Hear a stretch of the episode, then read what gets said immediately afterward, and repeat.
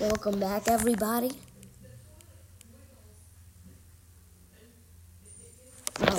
Oh, welcome back, everybody. Welcome back to the K Show. And today's topic is which one which one is better? Well, not which one's better, but should there be should Fortnite make a new game? So here's the thing. Questions and questions about yeah, but uh honestly, I know I've been talking about how Fortnite was all bad and all that, but soon, by soon I mean like soon, maybe in like a couple weeks or maybe even sooner, my friend Jude, I'm gonna send him the link, and he is a big Fortnite fan, so he's gonna.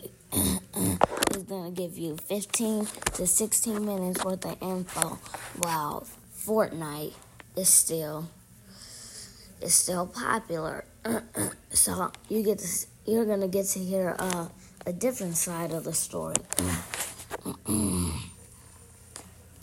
and also about the All Star game. I really can't believe that Team LeBron won it. It was great. I loved it. Such a great game. I mean, it really was. Giannis versus LeBron again. Kawhi Leonard won the Kobe Bryant MVP with his name printed on it. So it's all it's all pretty good. The All Star game was great.